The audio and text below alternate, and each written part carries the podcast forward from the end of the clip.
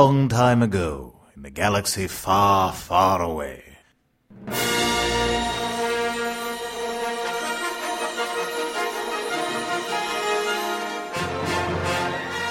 It is a dark time for Star Wars toy collectors. The elusive rare collectibles are impossible to find, and online providers toss action figures loosely into boxes, resulting in damaged collectibles. You will never find a more wretched hive scum and villainy. Enter Jet's Toy Hut with the best hand packed shipping online, seven sizes of custom Toy Hut boxes in packing peanuts, bubble wrap, and air pillows. For a zero movement policy, Toy Hut is the best option this side of the Dagobah system.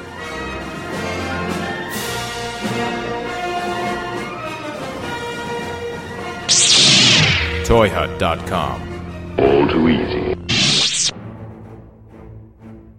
The content of this episode was determined by shoving my face into a hat. I'm Toren Atkinson. I don't need a Kevlar vest. I've got temple garments. I'm Kevin Leeson. The tea I'll drink during this episode voids my Brigham Young University faculty card. I'm Stuart Parker. I might join the LDS just for the candy. I'm Joe Fulgham, and this is It's the Caustic Soda Podcast! Yay!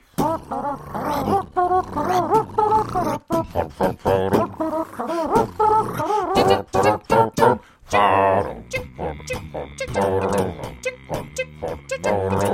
time to set the mics up. It's time for Tales of Woe. It's time to take the red pill on the Caustic Soda Show. It's time to do our research, unless your name is Joe. It's time to load the wiki on the Caustic Soda Show. To introduce our guest star, that's what I'm here to do. So it makes me very hungry to introduce to you Stuart Parker!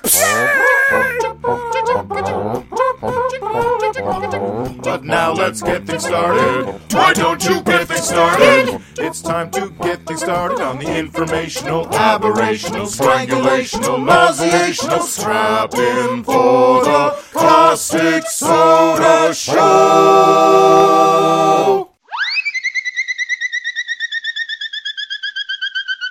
The word Mormon comes uh, from 1830, coined by religion founder Joseph Smith in Seneca County, New York, from Mormon, supposed prophet and author of the Book of Mormon, explained by Smith as meaning more, from English more, uh-huh. and Mon, which is apparently Egyptian for good.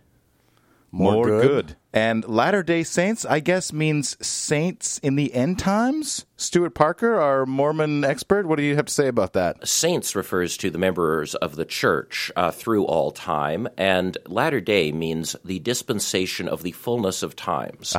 Mormons believe that all of space time is divided into a series of dispensations that radiate out from the planet Kolob. Dispensations. And in each dispensation is a discrete part of space time that is founded by a prophet. In each dispensation, there will be an apostasy that will cause a cataclysm that will end the dispensation. Okay. And the elect will have to leave that dispensation and start a new one.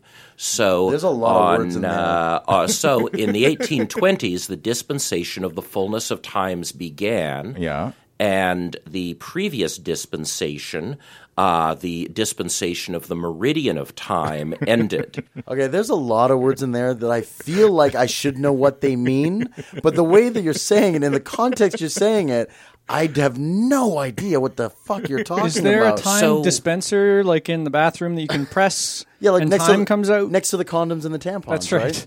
Absolutely. No, there, the, the point is that there is a dispenser. That fundamentally, dispensations are a, a thing that the universe generates because of its structure. That someone will figure out the rules of the universe, and that means that you're founding the church and using, and the church is refounded in every dispensation. So when So Adam and Eve first came here from the planet Kolob, Yeah. they started the Adamic dispensation. When the prophet Enoch moved to the area currently occupied by the Gulf of Mexico, and then was, uh, and then he and his city were translated from the surface of the Earth and are now orbiting one of the gas giants in the outer solar system. Um, that was a separate dispensation. Then there was no. Then there was the deluge, which killed off everybody except Noah and his people. Right. And then Noah and his people started the dispensation of Noah. Okay. So you have these series of dispensations that they start with the restoration and they typically end in darkness, except for the dispensation of the fullness of times, which will, of course, end with the millennium and the return of Christ. So, But I- didn't we I- already have the end of the millennium? The millennium, the thousand years uh, that are narrated in the book of Revelation, Okay. because the Mormon theory of the dispensations comes from the book of Revelation and the seven seals. They argue that each of the seals refers to one of the earth's seven dispensations. So I, I feel like we just basically got your bona fides because uh, I uh, I don't think anyone's going to question the fact that you know a lot about Mormonism. But just for our our listeners, uh, why do you know so much about Mormonism? My great aunt Kay uh, is a woman of um, mixed race who, when she was very little, uh, 10 years old, her black father died and her mother remarried a white supremacist. Oh, and wow. so um, he demanded that she disown all of her mixed race children. And so my great aunt Kay has spent much of her life infiltrating previously all white organizations. So in 1978, when the Mormon church fully ensouled black people, Yeah. and sold. I love that word. they, uh, my uh, great aunt Kay and her husband Jesse converted, and Okay. Jesse became the first black Mormon priest in Kentucky. oh, wow. And then because she missed the black church, she also became a black Jehovah's Witness. So on Saturdays she was a black Jehovah's Witness, and on Sundays she was a white Mormon. That is quite a So, transformation. uh, she anyway, so she um, came for a visit, and she left me a copy of the Book of Mormon. Okay. And um, It was the only book in the house you had at the time. Right. uh, and well, no, what happened good was bathroom reading, good toilet reading. well, initially I left it on the shelf, you know, because as Mark Twain says, it's chloroform in print. or as my friend Michael says, it's as boring as whale shit. I think But we've had some guests who might disagree with whale shit being boring. Though. Uh, so then, uh, about seven years later, I was trying to come up with a uh, plot for the D and D game I was running. Right. and so I pulled this thing down. And of course, now if Gary Gygax had lived before Joseph Smith, Mormonism would never have come into being. It just would have been an awesome D and D campaign. uh, in many ways, Joseph Smith is like America's first DM. I remember this uh, this this professor I was dealing with. He said, who was a Mormon, uh, very prestigious guy, and he said, you know. I've always felt that, you know, for me, the evidence that the Book of Mormon is true is enough that, like, what young man would spend years constructing a totally self-consistent world full of all these fictional people and then and create this thousand-year history for it. Have you thought maybe And- that this is just the Gary Gygax dispensation? Indeed, I think that's a very credible idea. And so uh, I, I said to actually, Dr. Bushman, this is all my friends and I did when we were that age. Yeah, There's exactly. nothing exceptional about it. I'm doing it now. Anyway, so I learned a lot about Mormonism to run these three gaming things. Mm-hmm. And then when I decided to go back to school, you know, because I was old and in a hurry, I thought, you know what I really need to do? I need to do a PhD on people who speak English and keep all their records in one place. And so the fact that I had all this prior knowledge of Mormonism, it just made sense. So I got a PhD from the University of Toronto, did my thesis on how Mormons think about time, and I am still currently a postdoctoral fellow at Brigham Young University. There you oh, go. I am one of the only people holding a faculty card at BYU uh, That isn't a Mormon. is not a Mormon. There, there are more non-Mormons in the sciences, but in the humanities, it's very rare to be able to get a faculty card without being a Mormon. Very good. Well, I have a Mormon belief pop quiz All right. I would like to go through. Okay. True or false? Temple garments or underwear will protect you from physical harm or the grasp of Satan. well, now are we talking about true in the real world or their true. beliefs? Mormon beliefs. Uh, Okay. Totally true. Yeah, true, for sure. Yeah, it'll protect you from bullets, man. That's true. They must be worn day and night, only removed for sex, showering, and some sporting activities. The three S's, yeah. Sex, shower, and sports. Yep. That that's the three S's. That's a turn of phrase. That's on Reddit.com. There, there was an AMA from uh, another person at BYU who uh, was t- giving us some inside looks Okay. Mormonism. Women must wear their bra- their bras and panties over their garments, as the garment should be the layer closest to the skin for maximum protection. Yeah. Okay. His complaint was it's a total pain in the ass, especially when it's hot. Like Yeah. they're just horribly uncomfortable. But you're bulletproof. I mean, There's give and take. It's pretty As long as you don't- awesome. As long as you don't get shot in the arm Yeah. or the head. At what age does a person's soul fully form? Uh, ooh, um, I'm gonna go with after you've been ensouled. So whenever that might be, could be after death. Aren't they anti-abortion? Is it at the moment of conception? I don't know. Stuart?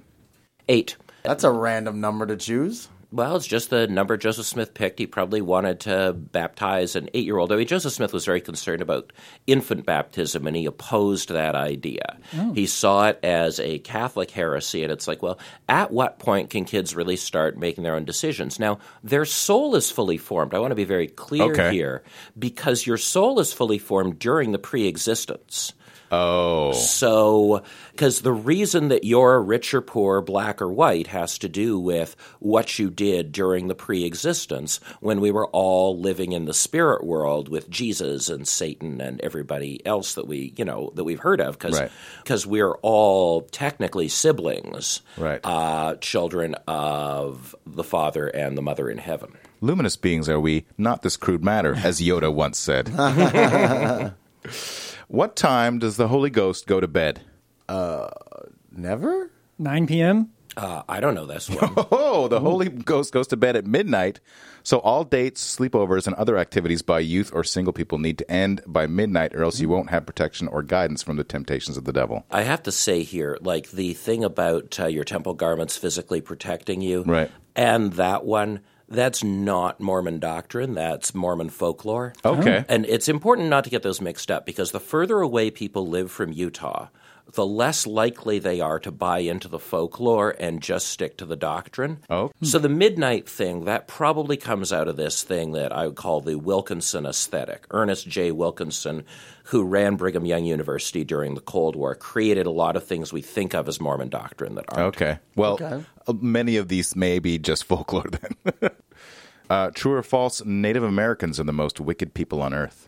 Oh, true. Oh, I thought So it was true. I thought it was false. I thought the darker your skin, the more wicked you were. Well, apparently the ancient Jews were the only people who would kill Christ, and therefore they are the most wicked people in the yeah, and he universe. thought that Uh, there, there's no explicit church doctrine on Okay. this. However, uh, in terms of racially identifying the most wicked people in the world, Yeah. there is far more Mormon literature about how people of African descent are the most wicked in the world. Right. Because the Jews did side with the Archangel Michael during the war in heaven. Whereas the Africans were the people who were neutral in the war in heaven. Now, that has been Mormon doctrine, and the Mormon church is very much of two voices about whether it's recanted that position. Oh, I see. So they say, well, we do let black people have the priesthood, but they won't retract the previous statements that the reason black people are black is because that because they didn't fight for Jesus and the archangel Michael. Okay, yeah. Uh, one, I think it was the third uh, Mormon president who stated that black people were put on earth to represent Satan. Oh, nice. That's Uh, lovely. That uh, that could easily have come out of Brigham Young, uh, the second one as well. Yeah, I saw that little. There's that animated uh, Secrets of Mormonism that uh, goes talks about uh, Kolob and and uh, is it Elohim? Yep. and uh, all his uh, spirit wives and and Jesus and Satan were both trying to become the savior, and they chose Jesus, and Satan said, "Well, screw you guys." And then one third of all the spirit people joined him. And as punishment for their sin, their skins turn dark. Uh, no, they become the, the, the, the sons of perdition. They cannot be embodied. oh, okay. So they are among the millions of evil spirits who are constantly trying to influence us because they uh, cannot take physical form. That's their punishment. Is this is this just like a 19th century version of Scientology, or is it just me? Like, it's all sounding very familiar. Oh, well, I think one of the important things to recognize is Maybe that you're a, Mor- all, a Mormon at heart. all of the major religions that have been invented by Americans do come out of a period where people are trying to involve all the space stuff Right. uh, in the religion. Really, spiritualism, the one that died, is the one that uh, that best represented this. But Farrakhan's Nation of Islam, similarly, like Scientology, like Mormonism, tends to tell stories like this, where they're trying to take science and religion, which they see as flying apart, and fuse them back together. Right. That's why the Mormons believe spirit is a form of matter. They're very clear on that. So you can weigh it. You can throw it at somebody in a snowball fight, in a spirit fight. Absolutely, but it's a very refined form of matter that we've had difficulty detecting. Actually. Refined. And apparently, if you have dark skin and convert to Mormonism, your skin will begin to lighten? Folklore or doctrine? I would argue that it was doctrine until 78. 1978. Uh, I would say, I mean, because Joseph Fielding Smith, when he was president of the church in the early 70s, um, was still saying that that was why the Catawba Indians were so white. Oh. Uh, Because they were closer to God or whatever. Yeah, I mean, I think that now they have really sort of tried to pull away from that, but there are reasons they're still kind of attached to those doctrines. Right. They don't like black people. Well, they seem to. I mean, they, they. I I mean, I think it depends where you go in the Mormon Church. Again, I think the more the further out on the periphery you are Yeah. geographically, Right. um, the fewer problems they're going to be. But one of the reasons they ensouled black people in 1978 was because an independent black Mormon church was going to form in Brazil if they didn't. Right. Okay. Yeah, I've noticed a lot of the decisions of the official doctrine have kind of come to pass because if we don't do something right now, the shit's going to hit the fan. Well, and of course, You the uh, the that. justification for that is, well, you know, God uh, only provides revelations under exigent circumstances. right. Oh, nice. I like that. Yeah, it's the same thing with the polygamy, right? Like just as polygamy was being outlawed in the U.S., oh, we've had a revelation. We're not supposed to have multiple wives now. They changed what freedom of religion means in America. Because if you look at the original freedom, uh, freedom of religion, non establishment stuff, the founders of the U.S. had a lot of difficulty distinguishing between states, small voluntary groups, and individuals. So when they talk about rights, the discourse is totally incoherent because they're not sure what thing they're talking about. Mm-hmm. so, how can you have a militia of one? How can you have a religion of one? How can you have a mm-hmm. congregation of one? So the idea was that religious freedom in America meant that your town got to pick its religion, oh. or your state got to pick its religion, it's Right. your territory. So the Mormons, I mean, the efforts to extirpate polygamy in the U.S. on the part of the federal government began in the 1850s. Just after the Mormons announced it, and the Mormons stuck it out, you know, until oh, yeah. 1890. Yeah. They put everything on the line. It wasn't until the federal government was just going to throw everything at destroying them Right. that they finally issued the manifesto. And the manifesto is not the revelation they received. Oh. There are two revelations the one on black people having the priesthood, and the one on ending polygamy. All the other revelations in Doctrine and Covenants say, Thus saith the Lord, Right, yeah. the Lord, yada, yada, yada, Yeah. uh, my people do this. The those two begin to whom it may concern. uh, it's like to whom it may concern. Yeah, this is this is God talking clearly, um, and then they go on to say a revelation was received. Yeah. The outcome of that revelation is that we've issued this statement, Oh, I see. but it doesn't tell you what the content of the whole revelation No, was. sneaky So Bastards. the revelation might be play ball. Yes. Yeah. And so that's why in 1904, 14 years later, they had to issue another statement going, actually, we were serious. Okay. True or false? God is a resurrected extraterrestrial, exalted human male who lives on a planet or star in our part of the universe. Uh, I'm going to go true on this one. yeah, we kind of yeah, already that's touched true. on this That's one. that's yeah. Brigham Young. Um, yeah. Brigham Young was the second. yeah, he's the prophet. second prophet. The- After after Joseph Smith Joseph died. Smith is, uh, yes, And we'll martyred or into that. assassinated, depending upon Yeah. um, whether you think of him as a presidential candidate or a religious leader. right. but uh, Brigham Young basically said, no, no, we the earth was formed out of unorganized matter by angels from Kolob. Okay. So this is kind of like this is the uh, the Eve is made from a rib of Adam. The Earth is made from unorganized matter from Kolob. No, no, no. Just the angels are from Kolob. The whole universe is full of unorganized matter. And in fact, I the, feel- I feel that the, that's the true. doctrine of the expanding universe, Right. the universe is expanding, and as it expands, we organize new matter, it becomes new worlds. Right. Okay. That's pretty much it for my pop quiz. I now know a little bit more about Mormonism. Uh, we can go into a truncated history of Joseph Smith and the Church of Latter day Saints. Yeah, let's do let's do a little uh, quick history. Yeah, because I don't know nothing. So Joseph Smith was a treasure hunter known as a money digger. Mm-hmm. His technique was to use a seer stone, put it in a white stovepipe hat, and then bury his face in the hat, upon which he would see the required information and reflections given off by the stone. In 1823, Smith said he was visited by an angel named Moroni, who revealed the location of a buried book of golden plates as well as other artifacts, including a breastplate and a set of silver spectacles with lenses composed of seer stones, which had been hidden in a hill near his home.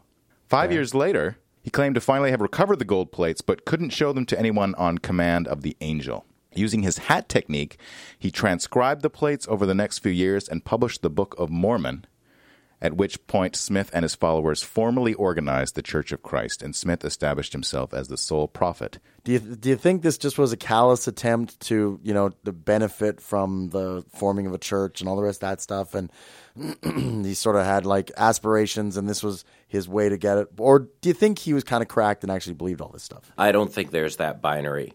Smith was part of a social movement that had existed for a long time that are referred to that were referred to back in England as the cunning men. Um, these were guys who did divination. They had irregular sort of beliefs coming out of the Reformation, many of which end up in Mormonism. These guys, a lot of them moved to this sort of area for, that stretched from western Pennsylvania up to Vermont.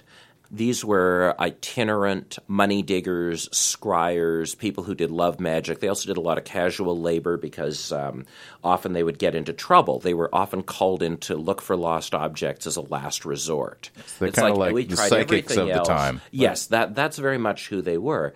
And so it's pretty obvious that Smith did not really believe he had the plates. But I think Smith really believed that God was telling him. Like when mm-hmm. he was looking into the hat and he was seeing these words and he was and he didn't tra- write any of it himself. It was all dictated to people. I don't think there's any way in which he thought, "Oh yeah, this is an elaborate scam." It's like we're going to go out there as cunning men and we are going to swear an affidavit saying it come, came off these plates, Right. and that's how what we're saying is going to be credible. Because he abandoned the plates after that. Hmm. The book of Moses was dictated to him directly by God. Doctrine and Covenants, the book of commandments, these were dictated directly by God. He didn't need any plates or anything. Yeah, he no longer needed plates. Plates were effective because when they were digging the Erie Canal, there was a rumor, and the Erie Canal went right through his town, that a copper plate with Indian writing on it had been found. Oh, so, it wasn't even an original idea. So people were, oh no, that's the thing. Everything Smith does is from somewhere else. What he does is he amplifies it. Yeah, Right. Copper, He takes whatever, yeah, he takes whatever you've said, whatever the trendy idea of the day is, and he takes it up about three notches. So he's the Quentin Tarantino of religion. Nice. Uh, so Smith declared that the promised land was somewhere in Missouri, and the major players of the church headed west. Uh, while stopped in Ohio, Smith was beaten unconscious and tarred and feathered What? by disgruntled ex saints. I know what song we're using for this episode. Uh, but he remained in Ohio for seven years. After a warrant was issued for Smith's arrest on a charge of banking fraud, Smith finally fled to Missouri to catch up with the Mormons who were already stationed there. Well, I thought tar and feathering was- sometimes ended in death. He survived it. Well, he was a big, tough guy. Okay. Violent rhetoric by the uh, latter LDS, which we will call the Church of Latter day Saints from here This on, point forward. Uh, in Missouri led to violence between Mormons and non Mormons, escalating in the 1838 Mormon War, the Battle of Crooked River, and Haun's Mill Massacre, which we won't get into. I, I I would just say this casts the Mormons in an unnecessarily bad light. Right. In Missouri, the Mormons were the good guys. They were the anti slavery settlers who moved into areas held by slaveholders.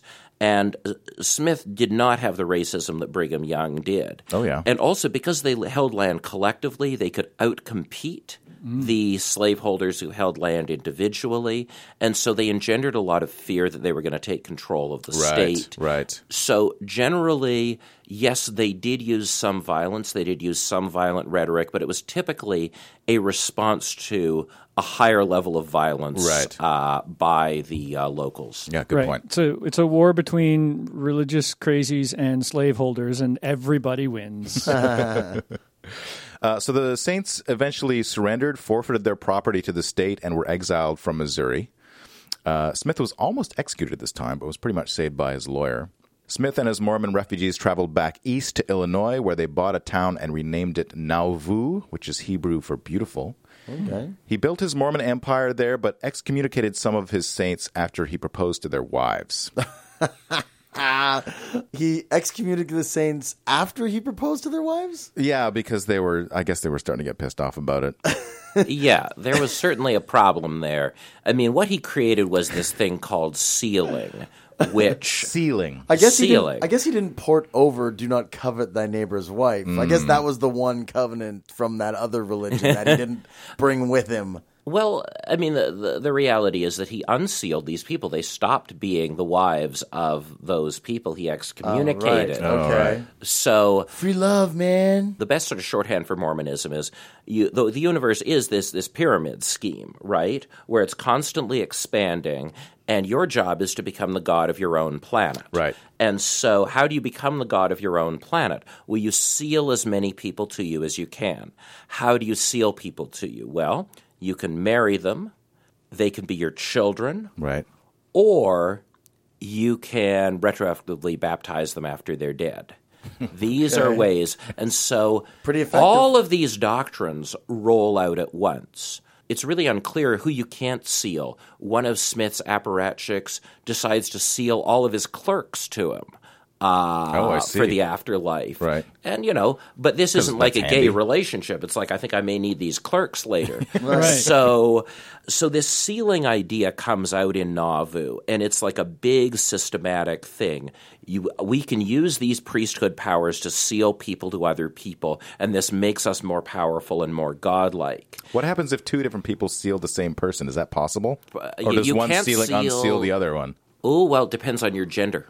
Oh, okay. oh. That's tricky. This Like is like if- we need a lawyer. We need like a Mormon lawyer to navigate all the sealing and unsealing. Like if Kevin and I are on the Council of 12, the Quorum of 12, Okay. and we both like the same lady, Uh-huh. and we both seal her, what happens then? Who's, Uh, first whose come, planet first does she go to? Oh, okay. If the next person wants her, she has to get unsealed from the first guy. Yeah.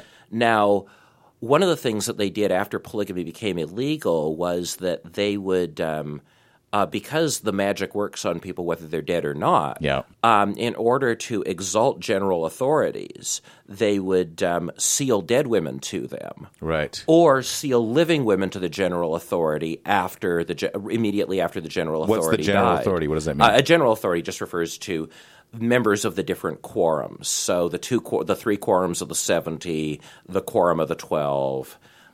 You may have heard all this on Battlestar Galactica, but we'll get into that in the pop culture section. all right, so Nauvoo. Yeah, so the excommunicated dissidents published a paper called the Nauvoo Expositor, which decried Smith doctrines and printed an expose on his sexual liaisons.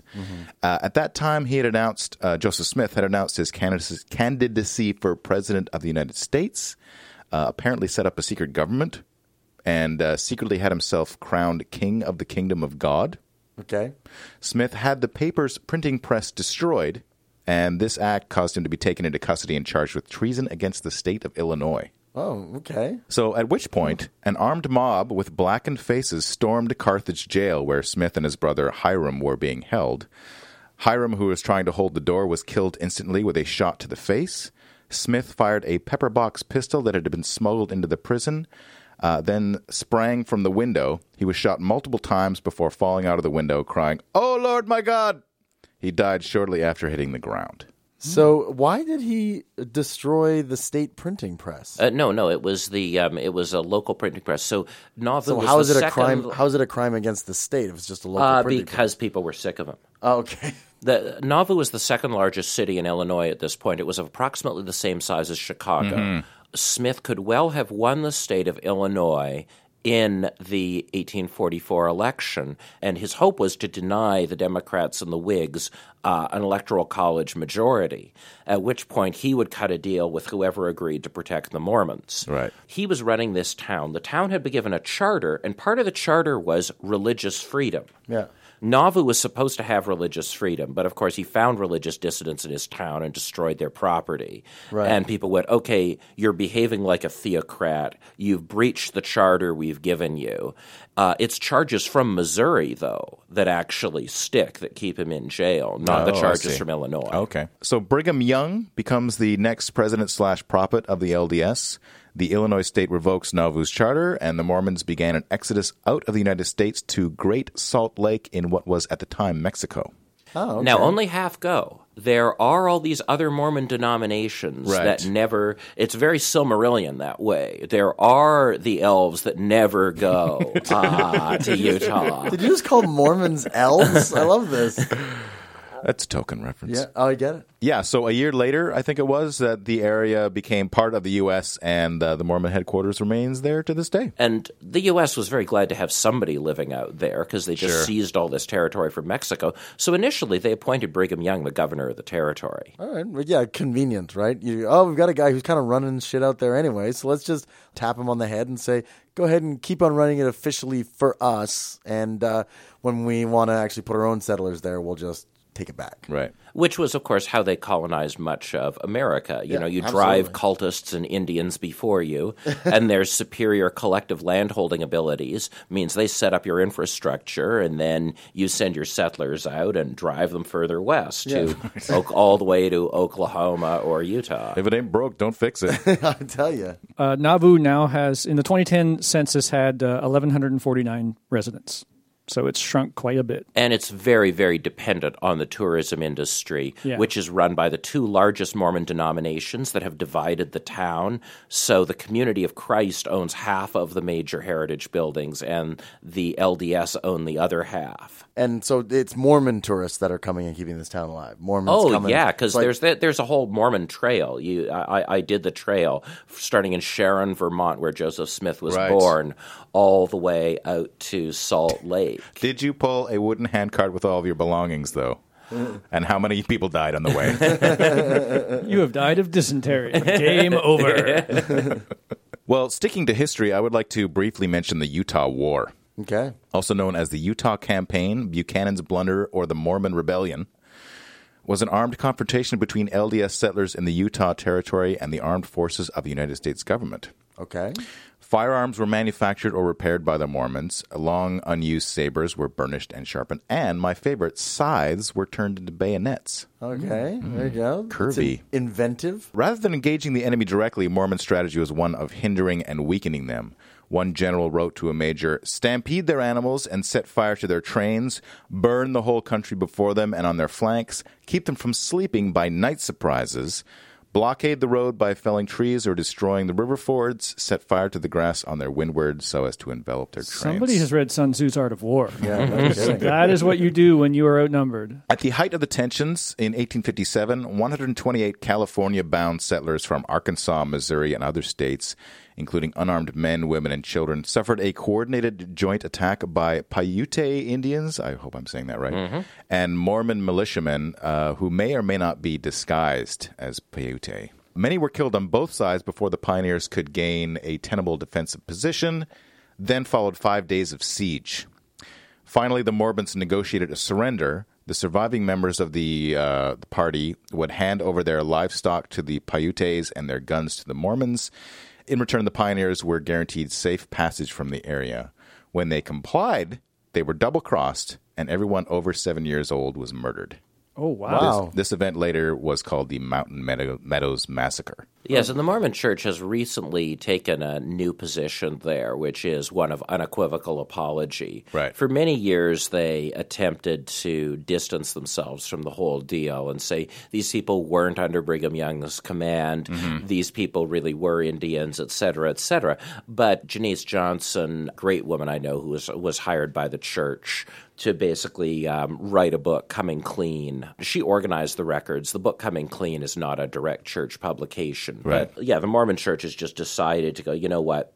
you know, we went through all this persecution in Missouri, but, you know, we did our share somewhere else, and this is a bad thing we did. So, uh, what was the reason for attacking these like people who weren't even going to stop in Utah? That were just kind of like, did they just want livestock and guns? The Mountain Meadows is an example of gross brutality, but what's much more common is that people would get into Utah and their stuff would get taken or they'd have to pay exorbitant prices to get through Utah mm. because, I mean, Utah did not have uh, the kind of industrial scale necessary to, to maintain a really thriving society. And so initially, they were somewhat dependent on swindling, Yeah. raiding, etc., the people, you know, who were heading out to California. Brigham Young, more like Brigand Young. Oh. Hmm.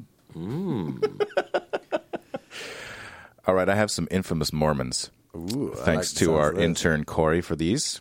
There was Mark William Hofmann, American counterfeiter, forger, and convicted murderer. Widely regarded as one of the most accomplished forgers in history, Hofmann is especially noted for his creation of documents related to the history of the Latter day Saint movement. Now, now to be fair, Yeah. Hofmann is, and he's still in prison in Utah. You, you can't really call him an infamous, infamous Mormon exactly because it implies that he's not making his money by shaking the church down and defrauding the LDS Right, church. It's right. like the LDS church is actually the victim of Hofmann. Yeah. what he did was he generated all these documents that would have made the church look really bad that appeared to have been written by Joseph Smith. Yeah. And the church is already dealing with all kinds of stuff written by Joseph Smith it doesn't want to have to deal with. And so he basically said, I, I've discovered these documents written by Joseph Smith. And it's like, oh shit. Those are the sorts of things Joseph Smith probably would have said. Yeah. How much do you want? Yeah, we'll buy money. these. Yeah, And, yeah. yeah, Hush so he money. shook them down for all this hush money. It was awesome. Uh, and when Hofmann's schemes began to unravel, he constructed bombs and murdered a document collector and the wife of a former employer in an effort to buy time to repay his debts. Oh, wow. That was the, the strategic error. Yeah, and Hoffman, I believe, even before this, was part of a Mormon fundamentalist schismatic group, the 20,000 polygamists, Right, rather than part of the church. Ron and Dan Lafferty. Dan Lafferty and his five brothers grew up in the mainstream Mormon church, but in the early 80s, they drifted into the fundamentalist fringe. They were excommunicated from mainstream LDS. The eldest brother, Ron, claimed to have received an order from God to kill four people, including their niece and her mother. Four months later, Brenda and Erica Lafferty were dead. That was in 1984. Uh, found guilty of the murders, Dan Lafferty was sentenced to two life terms, and Ron Lafferty's on death row. Amazing what you can justify, like uh, to the voice of God. You can pretty much uh, do anything. And that story is the subject of the 2003 investigative nonfiction book by Jon Krakauer, Under a Banner of Heaven. Yeah, and Krakauer, I really disagree with the thesis of his book. It's like he argues that there's this history of violence running through uh, Mormon history. But in fact, if you compare the Mormons to other people who Yeah. live in that part of the world, I think it's a very hard case to make. What you see, if you want to see what kind of crimes uh, you get more of in Utah, it's fraud. Right. Fraud is off the charts in Utah because you have a society of that produces an excess of both swindlers and marks. Uh, a society that generates both a surfeit of gullibility and a surfeit of liars. Right. the whales and the plankton are being born of the same entity, right? Yeah. You know, it becomes this like closed circle. Ted Bundy, subject of a previous Caustic Soda episode, had, Yeah, our our very Yeah. first evil dudes in history. Had believe. converted to Mormonism. and our, and our most uncomfortable to record episode. yeah. Although I believe he, uh, once he was on death row, he converted to, oh God, Hinduism, I think. He should have become a Buddhist. Yeah. Con- quote, let's put quotes right. Converted. Yeah. Said he converted. Yeah. Uh, and of course, Butch Cassidy, the Was a robber, Mormon? was a Mormon. Cool. I did not know that. Wow. And also this crackpot, David Brian David Mitchell, June fifth, two thousand two, Salt Lake City. A fourteen-year-old girl, uh, Elizabeth Smart, was abducted from a bedroom. I think we talked about this on the kidnapping, kidnapping episode. episode. I'm not sure if it was cut from the episode or not. We did talk about it. Smart was found alive nine months later in Sandy, Utah, about 18 miles from her home, in the company of Brian David Mitchell and Wanda Eileen Barzine, who were indicted for her kidnapping, uh, but initially ruled unfit to stand trial. They were eventually convicted in 2011 and Mitchell is serving a life sentence. It it seems like we're we're missing like crucial, infamous individuals. Like, how is Senator Mike Lee not on this list? It's like you're dealing with like child molesters and kidnappers, but there are all kinds of outrages that you know that that sort of speak to the uniqueness of Mormonism. Like anybody can generate like kidnappers and child molesters. Yeah. who think they have a special relationship Yeah. with God. There are crazy bad new things Mormons are doing, but Yeah. unfortunately, we either go with the, the Krakauer violence narrative or we go with the weren't these people ridiculous frauds back in the days of Smith and Young. But here's a thing the Mormon church did last year that should scandalize us for the first time ever, they instituted uh, very similar rules to Sunni Islam for female participation in key religious rituals. So now, as of 2011, you cannot perform certain temple rituals if you're menstruating. And that's brand new. Oh. Unclean in the sight of God. That's brand new. One of the things to stress is, you know, we have this idea about traditionalism that religious people are somehow insulated against the passage of time. The reality is that if you've got a story about how you always have, have always done X, always done Y because you're a traditional person, what it does is it gives you more flexibility to constantly change your story and practices hmm. and to project the new thing you're doing backwards through all time. Right. Mormons are particularly good in this regard. That's a lot of what my thesis is about, that they cannot really distinguish between past and present. Glenn Beck's intellectual mentor wrote an amazing series of books. And one of the things that happens is, you know, Adam gets to Missouri and he immediately builds a pipe organ because we've always had the same technology in all dispensations through all space time. Okay. So this is highly adaptive. It's like we, for instance, believe Roman Catholics have always opposed abortion, when in fact, until 1858, they were the largest abortion provider in the world. So the Mormons are changing, adapting all the time. Cleon Skousen, in fact, thanks to Glenn Beck, the 5,000 Year Leap, written by Skousen, republished by Beck, it begins when Moses goes up Mount Sinai and he's handed two documents by God the Ten Commandments and the American Constitution. He comes down Mount Sinai. He is elected president of Israel. And uh, Aaron is elected as his vice president. They elect a Congress and a Senate, and they run the state of Israel under the original American Constitution until gradually the Israelites become involved in miscegenation and sodomy. Um, and so their skin starts to darken, Right. and the true white Israelites flee to the present day Ukraine, where a new prophet arises. Odin. Yes, Odin, the Norse god. and Odin leads the true white Israelites. And by the way, according to Skousen, George Washington is a direct descendant of Odin, just as Joseph Smith is a direct descendant of Jesus Christ. So Odin leads the true white Israelites to Saxony. And then from Saxony, they invade England, where they reestablish the American Constitution. So hold on, is is this written as a work of fiction? No, this is this is this is a work of history. Rick Perry, governor of Texas, stated that this is the most important, accurate work of history he's ever read, and that everybody needs to read the Five Thousand Year Leap. Wow. I, want to read it ironically. I am still ba- I'm still baffled that Glenn Beck had an intellectual mentor. Am, like you keep you you use the word intellectual twice in a in a sentence with Beck, and it wasn't about an intellectual making fun of him. It, it sounds. It definitely sounds like an oxymoron. yeah. Well, I would like to talk about posthumous baptism Okay. and the Granite Mountain Records Vault. The Granite Mountain Records Vault, also known simply as the Vault, is a large archive owned by the LDS, excavated 600 feet into the north side of Little Cottonwood Canyon. Mm-hmm. The Granite Mountain facilities feature a dry, environmentally controlled facility used for a processing facility and restoration laboratory for microfilm.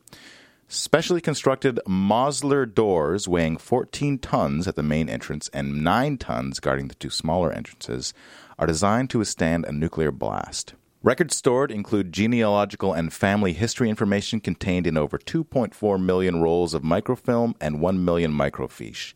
This equals about 3 billion pages of family history records, which is available online for anyone for anyone to look at. Latter day Saints use such information to assemble family group charts and pedigrees for the purpose of binding together ancestral lines of kinship through posthumous baptisms performed by proxy in temples. Such ordinances, sealing. yeah, such ordinances are considered essential for the salvation of the dead. That is, those who died without hearing the full message of the gospel of Jesus Christ. Okay. The Mormons engage in retroactive posthumous baptisms in order that ancestors may ascend to heaven. Among those so baptized were Adolf Hitler in 1993, Joseph Stalin, That's an odd choice. and Vlad the Impaler.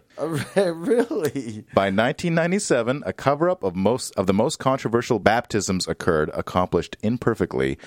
Jews who died in the Holocaust were also baptized retroactively, much to the chagrin of the Jewish community. Now, that I have to say I find really bizarre because to me, very anti magic, uh, liberal Christian, I, of course, don't believe that the hermetic true name magic that the Mormons use in order to baptize the dead works. They're betraying a certain suspicion that this hermetic true name magic might actually work on their ancestors. Mm-hmm. They're giving it a legitimacy that it might not have like received if they didn't comment on it at all. Because can't we just retroactively unbaptize? Like, can't we re- retroactively baptize people into the Cthulhu cult if Uh, we well, wanted that, to? that- by that's that what? Bill Maher did on his show, right? right. He put on a special hat and he retroactively unbaptized, I think, some of Mitt Romney's relatives. He had a magic wand. Mitt Romney's grandfather. I Uh, think, yeah, what it is. Nice. yeah. So it is hermetic true name magic. So you have to, because of the theory of magic, which comes out of the magic that came to England that helped to create the cunning men, that came out of the hermetic texts that went from Byzantium in 1453 to Italy and created Ficino and everybody else the game Ars Magica is based on. um, Hermeticism requires that you know the true name of a thing in order to have power over it. That's, um, and so John Dee, who was like the great scryer, uh, user of seer stones for Queen Elizabeth, this this idea that you need to know the true name is, of course, why the genealogical work has to happen. That's one of the reasons I call it magic, because that's not something you would get with prayer, where you would just beg God. To save this person for Yeah, you. yeah. It's like, no, the magic is in me. And ah. my knowledge of that name allows me to use my priesthood powers. I think what we've now learned is that Doctor Strange was a Mormon. Oh, most definitely. All right, well, from the sublime to the ridiculous, All right. here's a public service announcement. Thanks oh, again to our intern, Corey. Steps in Overcoming Masturbation by Mark E. Petersen, Council of the Twelve Apostles. Uh, is that a pun? Overcoming?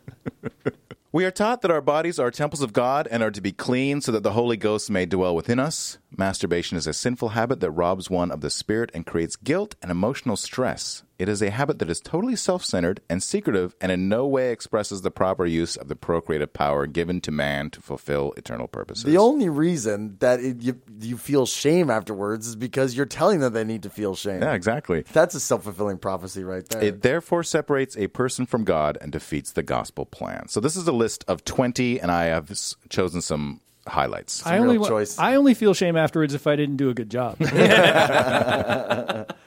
ah, that could have been better. I mean, job is right in the title. When the temptation to masturbate is strong, yell "Stop!" to those thoughts as loudly as you can in your mind, Oh, oh, in your mind. and then recite a pre-chosen scripture to, or sing an inspirational hymn. If you are associated with any persons uh, having the same problem, you must break off their friendship. Never associate with other people having the same weakness. Don't suppose that if the two of you will quit together, because you will never win. Oh, I, I, I ca- oh God, quitting together. that actually might make me quit. So this is a. Uh, he's, they, they invented masturbation interventions. Yeah.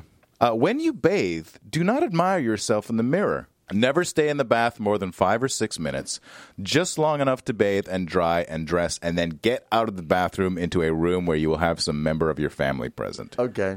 Don't stay alone because you will inevitably touch yourself. During your toileting and shower activities, leave the bathroom door or shower curtain partly open to discourage being alone in total privacy. Oh my God! Everyone's got to watch everybody else take a dump. Well, This is potentially, because the door being locked is how you know that it's occupied. Do they have Yeah. a little? Do they put a thing on the outside? Do not No, enter unless you want to make sure I'm not masturbating. Yeah, that's, that's exactly what that caveat. When in bed, dress yourself for the night so securely that you cannot easily touch your vital par- parts. That's secure. and so that it would be difficult and time consuming for you to remove those clothes. In severe cases, it may be necessary to tie a hand to the bed frame with a tie in order that the habit of masturbating in a semi sleep condition can be broken. I can I can sometimes 'cause- pull it off just lying face down in the bed. I mean, come on. They're, in a way, they're proposing alternative sexual activities. It's like, how about this? Why don't you tie yourself to the bed? yeah. Yeah. Yeah. Then that becomes the thing that turns you on, right? If the temptation seems overpowering while you are in bed, get out of bed and go into the kitchen and fix yourself a snack, even if it is the middle of the night, and even if you're not hungry, and despite your fears of gaining weight. Oh, I would be so fat. I would be the fattest Mormon ever. I would never stop eating. But ironically, all I had in the fridge was oysters and dried apricots. and it's just got me more and more randy. In the field of psychotherapy, there is a very effective technique called aversion therapy. Oh, when we associate or think of something very distasteful with something which has been pleasurable but undesirable, the distasteful thought and feeling will begin to cancel out that which was pleasurable. For example, if you are tempted to masturbate, think about having to bathe in a tub of worms and eat several of them as you do the act. There are probably a lot of really messed up. It's really interesting they picked worms, eh? know. What if I can only get off while I'm eating worms in a bathtub well, full that's of worms? that's how it's going to end up. yeah. Yeah. Because you're going to be all Every time up. I see a bathtub of worms now, I'm going to get an erection. Which happens all the time. And then they finally get married and they end up with their wife and they're like, "Baby, can you just lie and wriggle for a bit?" it's the only way I can give you a baby. Uh, set up a reward system for your successes. It does not have to be a big reward. A quarter in a receptacle each time you overcome or reach a goal. You know what my reward would be? Masturbating. Do not spend your jar of quarters on a fleshlight. Is that one of the rules? No. They're going to have to append that. Here's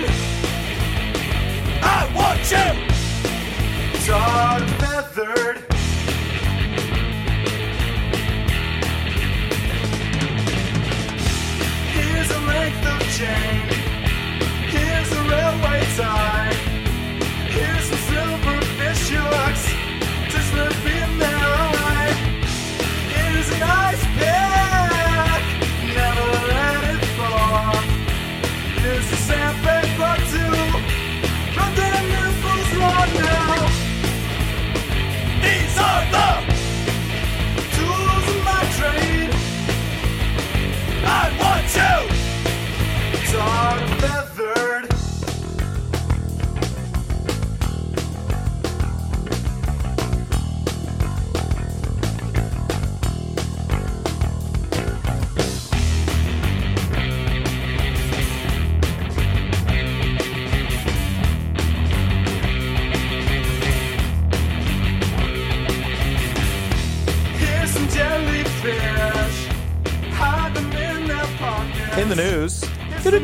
the Church of Jesus Christ of Latter day Saints has purchased ads promoting the faith in the playbill for the Los Angeles engagement of the Book of Mormon, the satirical musical from the creators of TV's South Park. the Book of Mormon, and I haven't seen it. Although the last time I was in New York, I tried to get in to see it, and it was like sold out. It kind of pokes fun at the Mormon Yeah, church. this is from September 2012.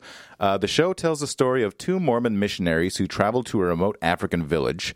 The musical pokes fun at the tenets of the Mormon church as well as those of other religions. It also targets a host of sensitive subjects such as AIDS and female circumcision. The LA engagement is the first time the church has bought playbill ad space for the musical, and church officials are considering doing the same for other cities. The Mormons aren't the primary targets of this. The Mormons are the good guys, and yes, they take a gentle ribbing, but it's really like the beautiful story of, you know, uplifting the ignorant African savages. The thing is that Mormons generally have been very reflexively offended by stuff that was neutral about them, like Big Love, like um, the Book of Mormon musical. But uh, very recently, this small group in the church because the, the quorum has been very worried about the effect the presidential campaign will have on the church's image. Right. And so they have been willing to think much more outside the box to demonstrate that they're normal and mm-hmm. nice and mm-hmm. whatever. And one of the things is to have a, a sense of humor about the musical, that the Mormons had to start acting like they were powerful people who could take a joke.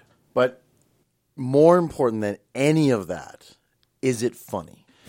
Everybody I know who's seen the musical has found it very funny. You sound like you've seen it though. Have you seen it? Oh no, I couldn't Oh. get in. I have the whole thing narrated to me by like six different people. Oh, okay. Right. I, you know, blow by blow, scene by scene, but I haven't had that kind of money when I've been near uh, L.A. or New York. So I guess this uh, the taking out ad space in the playbill of the LA engagement of Book of Mormon is kind of there's no such thing as bad press. I guess is where they're going with Well, this. a spokesman for the Mormon Church issued the following statement Patrons of the musical aren't likely to leave the theater with a better understanding of the Book of Mormon. Our message in the playbill invites the audience to seek a more complete perspective of the book, its Christ centered message, and its place in Mormon belief. So probably doing the math, figuring you know five percent of the people will not understand the fun poking, and those hmm. ones might want to learn more. And this kind of leads us straight into pop culture. Yeah, We want to talk about Orgazmo and South Park and Yeah. Matt and Trey uh, in general. Matt. Stone They- and Trey Parker. Yeah. grew up in Colorado, so around there, there's you know close to Utah and a lot of Mormons around. So they have them al- in their shows a lot. They've been in South Park quite a bit. Gen- uh, they've been described by Mormon commentators as unexpectedly our best treatment. Uh, the way that Matt and Trey treat them. In South Park, they're generally Pollyannas with bike helmets and missionary tags. Uh, and there was an entire episode called All About Mormons, which Right. was devoted to lampooning Joseph Smith Jr. and the founding of their religion. In the episode Super Best Friends, Joseph Smith is portrayed positively, appearing in a Super Friends parody involving other religious figures who are allied in a fight against David Blaine. Uh, in South Park, it is only the Mormons who, quote, got it right and who go to heaven after death, and all adherents of other religions go to hell. Though this reversal of fortune is likely just a literary device for giving debates of religious salvation a humorously ironic twist. Okay. But yeah, generally, uh, Matt and Trey seem to think Mormons uh, have weird beliefs, but are generally nice people. I mean, no, Orgazmo, which was uh, one of their first feature films, if not their first feature film. Uh, the main character Yeah. is a Mormon. Yes, Yeah. who does porn because he's convinced that the other Mormons won't see any of the films in which he's appearing. Right. Right. Then it uh, randomly becomes the, I think, the third highest grossing movie of all time, behind at the time, uh, behind Jurassic Park and Titanic, and just ahead of E.T.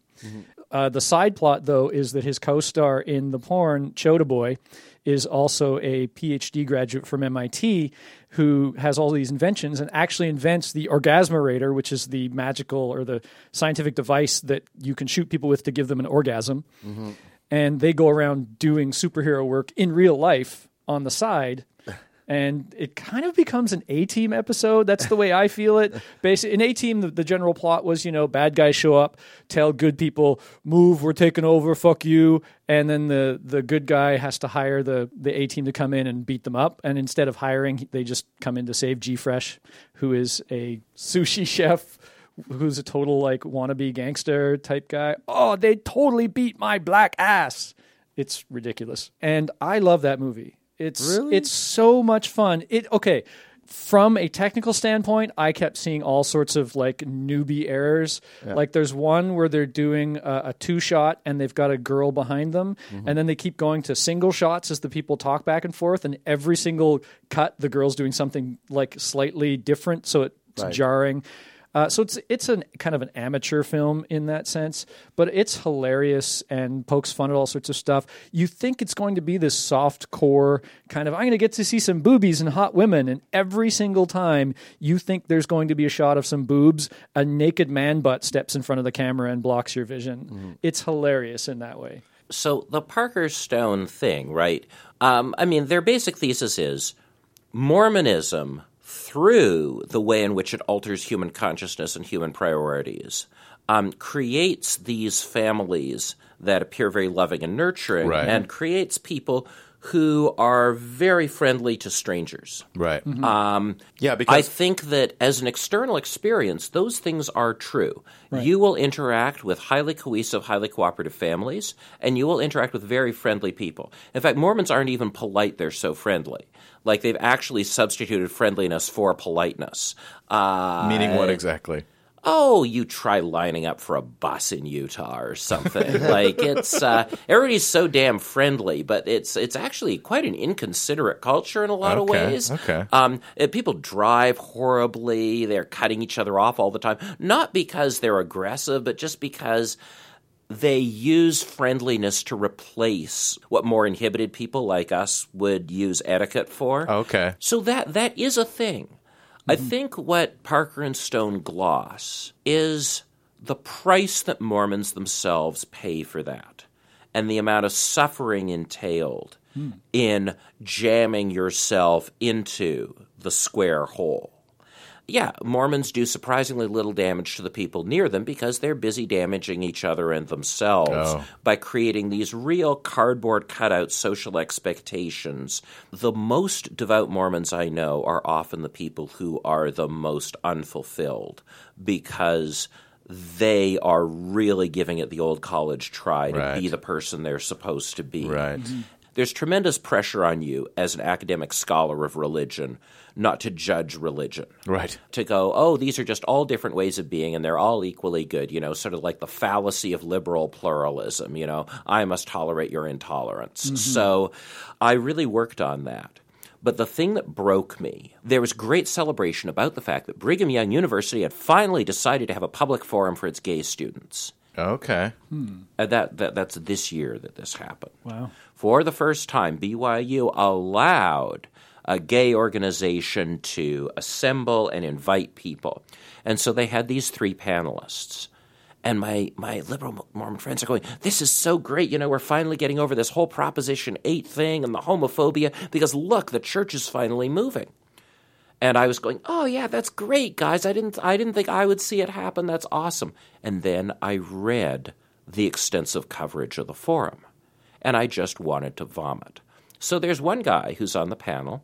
He's gay. He's married to a woman. He bel and they have kids. And he knows that, um, you know, in order to fulfill God's plan, he has to stay married to this woman. Yeah. And he talks about her terrible depression as a result of marrying him, the fact that she hardly ever leaves the house, she's heavily medicated because it's so depressing to be with a man who's not attracted to you and to raise these kids with him.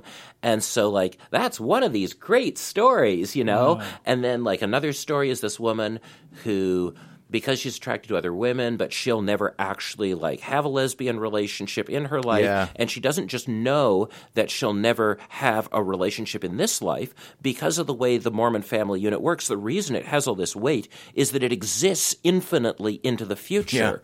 You are stuck in this family for the rest of time. So her thing is, oh yeah, not only will I never have a partner in this life, I will live eternally alone.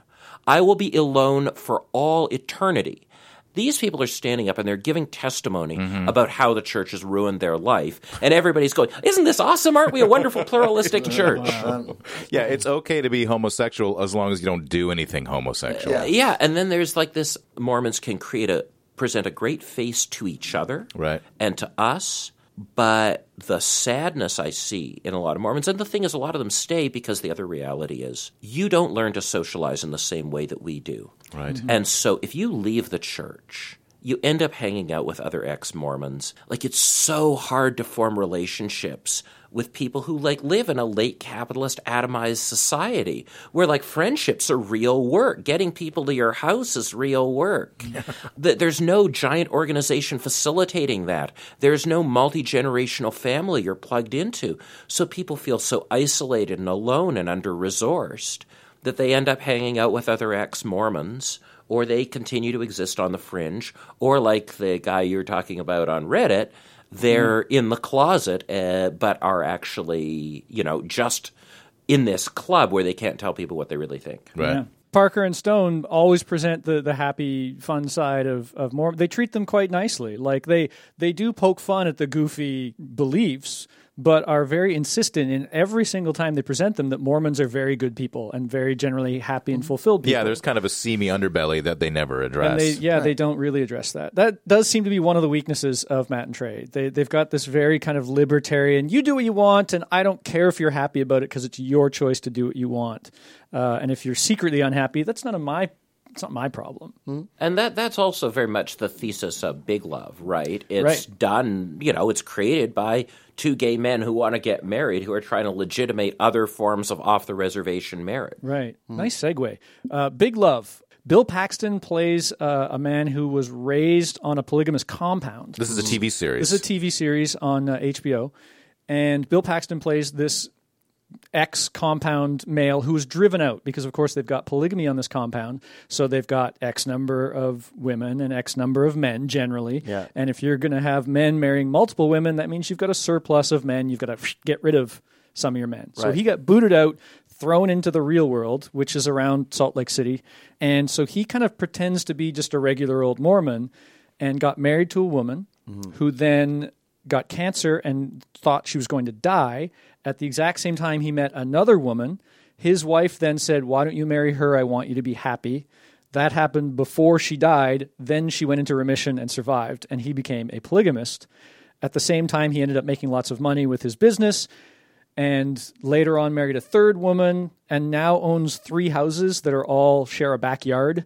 Right. and each wife lives in a house and he just hops back and forth between them. And it's about their trials and tribulations of hiding it and being open in certain ways and how hard it is and also some of the benefits. Like they've always got a babysitter. They're communally working together. They uh, at least two of the three genuinely love him and he genuinely loves all of them it's kind of as you say it's kind of an argument to look if everybody's a grown adult and doing it of their own free will why can't you live in these larger family organizations Mormons' refusal to see it is really problematic. Mormon polygamists, the Mormon fundamentalists, have been separate from the Mormon church for so long that over 50%, and remember there are 14 million Mormons and there are 20,000 Mormon fundamentalists. So there are 20,000 But of they're these all- people they're who all believe split in up into polygamy. different groups. Yeah. The polygamists split off in the 1920s. Yeah. And so over half of the of those 20,000 people have never been members of the LDS church. Mm-hmm. They're part of a polygamous culture that exists in parallel that traces back to a point where it split from the Right, LDS in yeah. the 20s. right. But there actually isn't a lot of overlap. And of course, no one hates these Mormon fundamentalists, these polygamists, more than the Mormon church. Mm-hmm. Yeah, of course. Because these people are defying a direct order Yeah. and they left the church. And a number of them follow other prophets who say that Thomas Monson is not the prophet, and they are. it's a PR nightmare. They think, oh, these guys make us look bad, and they're we're That's affiliated. right. We get lumped in with them, even though we don't have the same teachings or whatever. It's kind of like uh, Muslims, right? You know, you got the uh, you know those two big factions, the Sunnis and the Shias. Shia. Shias. Within Muslim societies, I'm sure they can see all the differences in the world, right? But uh, you know, to a North American eyes, Yeah, this is more like Muslims to this is more like uh, the Alawites and the Sunnis. It's like you've got a tiny group living in southeastern Syria, Mm-hmm. Yeah. or versus like a massive global movement of a billion people. well, There's now a, the Alawites though they're got a hell of a football team in Montreal. uh, so- oh, that's awful. Um, so the uh, so the thing that's about kevin you could tell because it was a pun the thing about Big Love though, the only people who persecute the polygamists is not the cops. It's the LDS church. Yeah. It's the church that's out to get them. Mm. And so, but many Mormons think that the LDS is portrayed in Big Love as being tolerant of polygamy, when in fact it's portrayed as like being inflexibly intolerant of Right. polygamy. But what the, what is great about the show is that in many ways it's not about any of the religious denominations. It's about the culture of the suburbs south of Salt Lake City, mm-hmm. and that is pitch perfect. And, uh, and the cuisine is one of the ways it's pitch perfect, like the fry sauce. So in Utah, Wait, there's a Mormon cuisine. Yeah. Oh no, there's a Mormon cuisine. It comes out of this this Ernest J. Wilkinson, the guy who ran BYU in the '60s, decided that hippies, they were the signs of the apocalypse. so the first thing was I like think our friend Jordan so- Pratt at Horse Track Hooligans would agree. and and so he banned beards. So to this day, right, you can't take out a library book at BYU if, If you, you have haven't a shaved beard. that morning. Nice. they are checking to see if you're clean shaven. And they so run like a library is- card against your? Uh, so you look at those missionary your, outfits. your, your, against your stubble, if it makes that scratchy sound, you can't take out the book. That's, that's pretty much it. The, the, those missionary outfits that you see, what do they look like? They look like what, what people wore in the 50s. The narrow black machine washable ties. Yeah. Right. And I've seen the machine washable tie warehouse. That's pretty awesome. uh, but also like Kool Aid. Jellied salads, all kinds of stuff that we ca- stopped cooking. Yeah, from the 60s The and Wilkinson 50s, yeah. aesthetic froze all of these elements of like Cold War American suburban culture and turned them into Mormon culture. So the food in that thing, these weird like high sugar things from the 50s, and of course they also like they they're not allowed to do very many drugs. So the Not even caffeine, right? That's Prozac. right. That- well, yeah, yeah. Oh my God, I the last sort of big Mormon academic seminar I interacted with, there was this woman who was doing so much speed, and nobody had any of the cultural equipment to talk about it. They're just like absolutely fucked out of her mind on speed every seminar, just saying, just you know, rapid fire, crazy horse shit. So the center, like when you get to the core of the society. It's the candy counter at the Brigham Young University bookstore where everything is sold by the pound. And you get these chocolate peanut butter cups that are the size of a baby's head. and uh, it's it's staggering. So what you're saying is they're not all bad because I think I'm going to I would- convert. well, this conversation needs to get a little more nerdy. Okay. yeah, so let's go to up. Battlestar Galactica. So say we all. Kolob is also the inspiration for the fictional planet Kobol within the Battlestar Galactica universe, created by Glen A. Larson, a Mormon.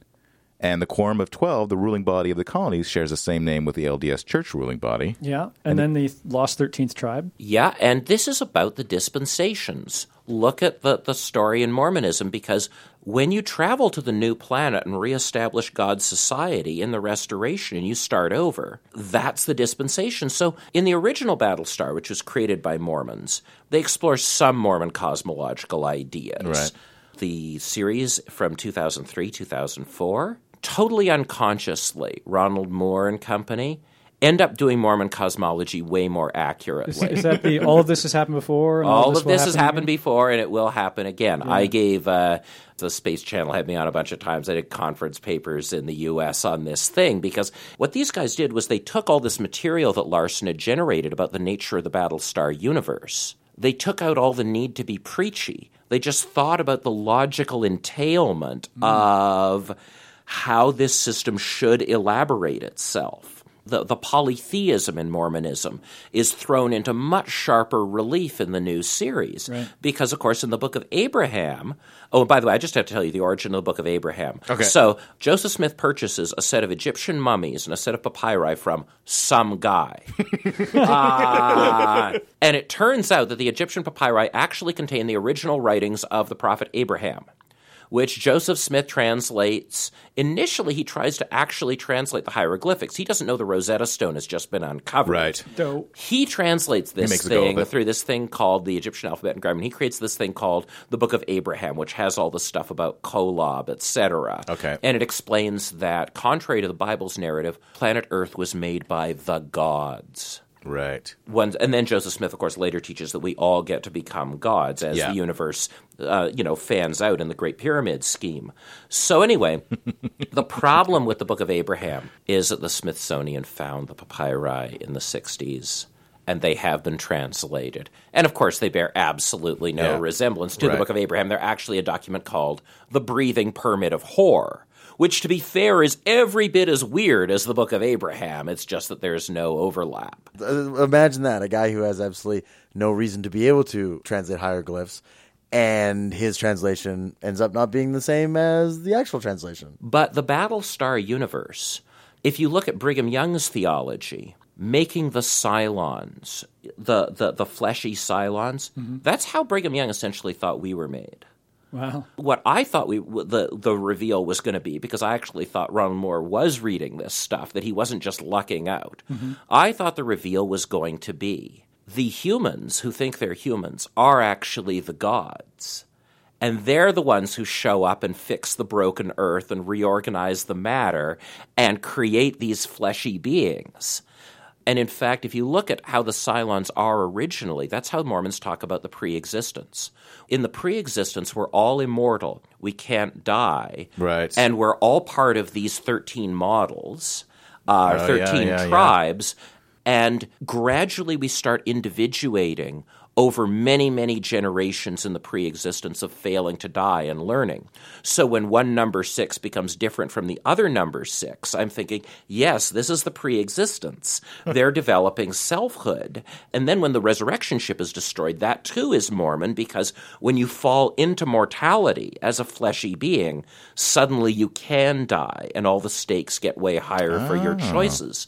So they did all kinds of great stuff in the show. I hmm. loved it. I, of course, hate the last half of season four Yeah. because it's think most people revealed that this was. This, not only is it crap, it destroys my theory of what was going on. Yeah. we hate that. I was um, at the uh, uh, CTV in Toronto before they aired this thing on space, and so we, as the panelists, were shown this thing three hours before, and like people are hiding, people are covering their faces, people are like groaning as we try and watch the finale. We all felt just destroyed by the thing. It was like people had been kicking us in the gut for two hours. My response on the panel was, "No, I thought my ending was better. I hated that thing." and uh, but everybody in the studio watching that, like there was no Battlestar fan I saw who watched that thing who didn't look like they were being physically brutalized while watching the finale. Yeah. I'm gonna go watch it right now.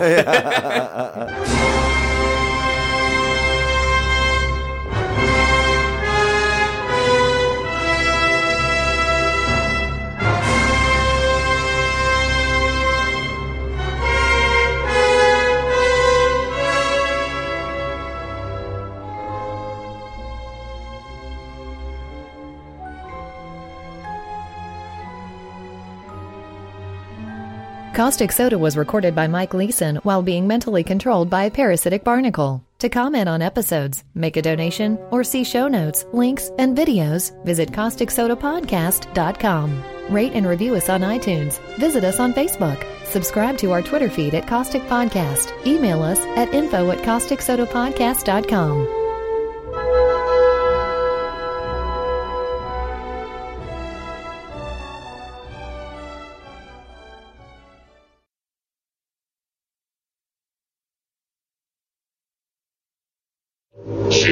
Humans remain entertained until the end.